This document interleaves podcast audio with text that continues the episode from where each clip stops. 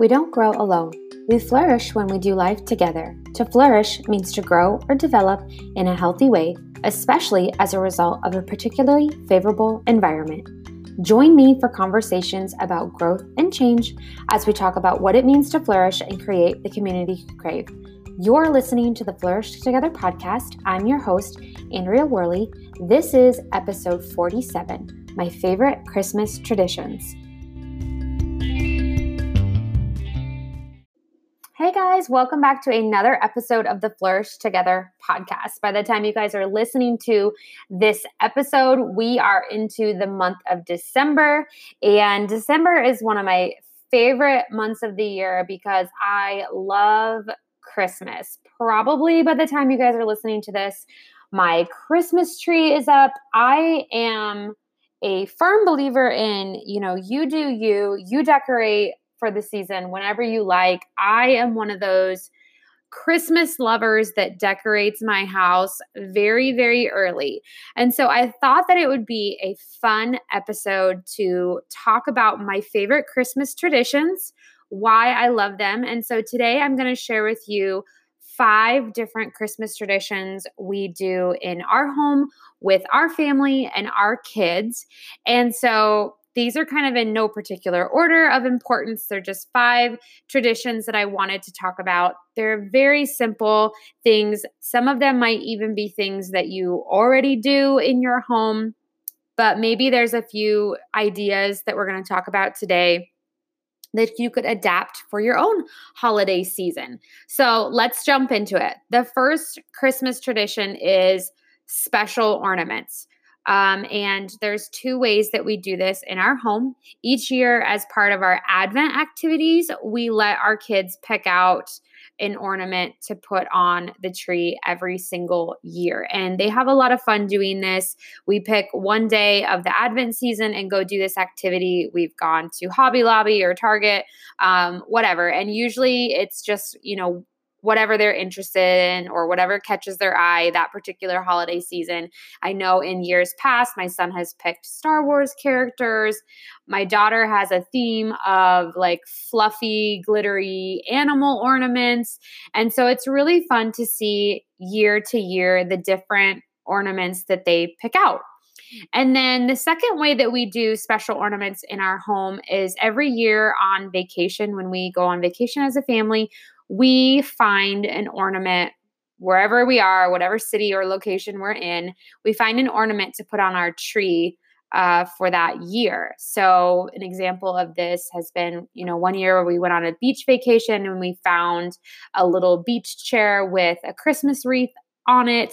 Another year when we went to Disneyland for a vacation, we picked out a Mickey ornament. And you'd be surprised if you're vacationing, even in the summer, there's probably some sort of like little gift shop or little area that you can go shopping, and they will have Christmas ornaments any time of the year. So that's a really fun activity. My kids love when we go on vacation, because they know that one of our special things we're going to do is find this ornament that represents that family vacation for the year. And then I usually write the year somewhere on the ornaments so that we can reference back to them and remember.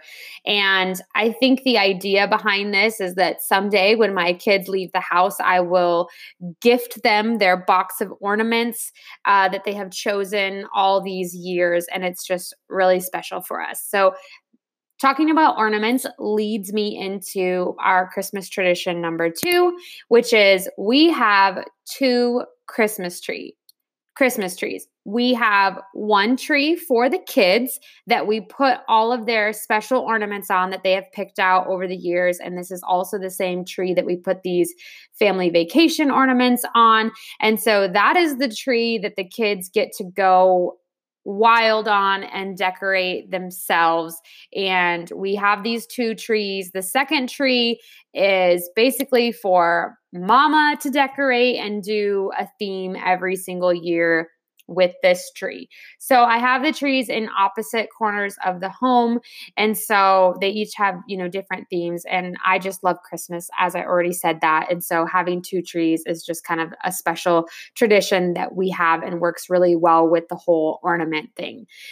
So number 3 is an advent calendar. We do one activity each day, and we don't do the typical like 12 days of Advent before Christmas. We do Advent the entire month of December. And so I have a calendar that has, you know, 1 through 25 on it.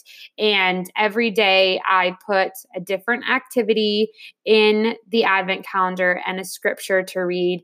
And I also put in the Advent calendar, I usually find like mini candy canes or some sort of mini holiday themed candy, 2 of those each day, so the kids can have a treat. And doing 25 days does take a little bit of planning on my part around the December activities that are already on your calendar, such as school concerts and, you know, different church events and different things like that. But I really try to work those activities into each day of Advent. And so there's a lot of different free neighborhood activities during the holidays or city events that are free, like tree lightings and electrical Christmas parades and just different things like that, that I also like to look around our city and find different free things for us to do. And these can be just so simple. I will link in the show notes a blog post that I have written before and a video that I've done on this, so you guys can also get some ideas for your own Advent calendar. Number 4 is making Christmas cookies and candy. Now that seems very simple, and you're probably thinking like everybody does that, which you're right. Everyone does do some sort of form of this every single Christmas. But what makes it a tradition is that we use my great-grandmother's Christmas cookie recipe and just some different family recipes to do the cookie and candy making that day. So what really makes it your own and really special are incorporating some of your family recipes into the tradition of that. And so it takes it from just being like, we're making sugar cookies to, you know, a really special story or a connection with your kids. My great-grandmother, I never got to meet her, but making her Christmas cookies every single year really just opens up a conversation to talk about family and talk about the people that are in our lives and that we have loved, some that we have lost. And it's just a really great time to educate your kids and talk about your family and the history of your family and why these recipes, you know, mean so much during especially such a great time of year, a special time of year. And last but not least is we do a 12 days of Christmas book countdown. So we have collected Christmas themed books over the years, and we have a pretty good selection. So I will wrap up 12 of them in Christmas themed wrapping paper and number them 1 through 12. And then the 12 days before Christmas, I put them underneath the tree, and every day we unwrap a new book and, read them before bed. And so we've been doing this for a few years now. So every year I try to like get a new book, you know, from the store that's Christmas themed to kind of incorporate into this. So it kind of keeps it kind of new and fresh and not like, you know, they're like, we've read all these books already, Mom, you know.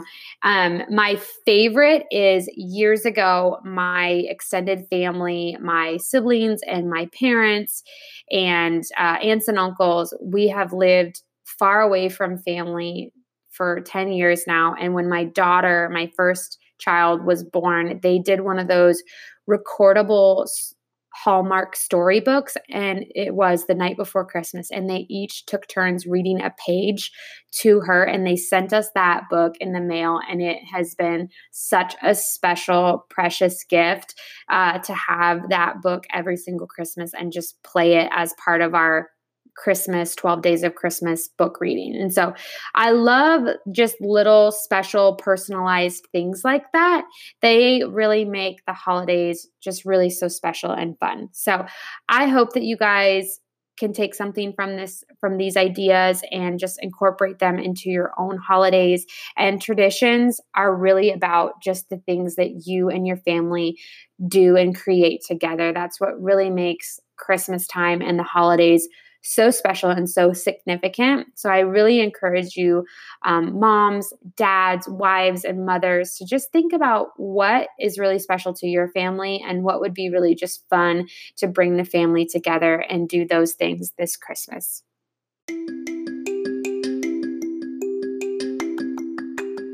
Thank you for listening to another episode of the Flourish Together podcast. If this podcast has impacted you, I'd love it if you'd leave us a rating and a review. Jump on over to whatever listening platform you're enjoying the podcast on and leave us a rating and review. It really helps spread the mission of the podcast even farther than I could and helps other people hear about the show.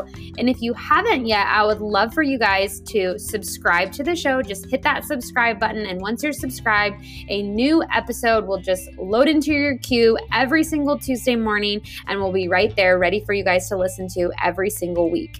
You can find the show notes to this episode, freebies and more on my website at AndreaMWorley.com and find me on Instagram at AndreaMWorley so we can connect after the show. Thank you guys for listening and I'll see you in the next episode.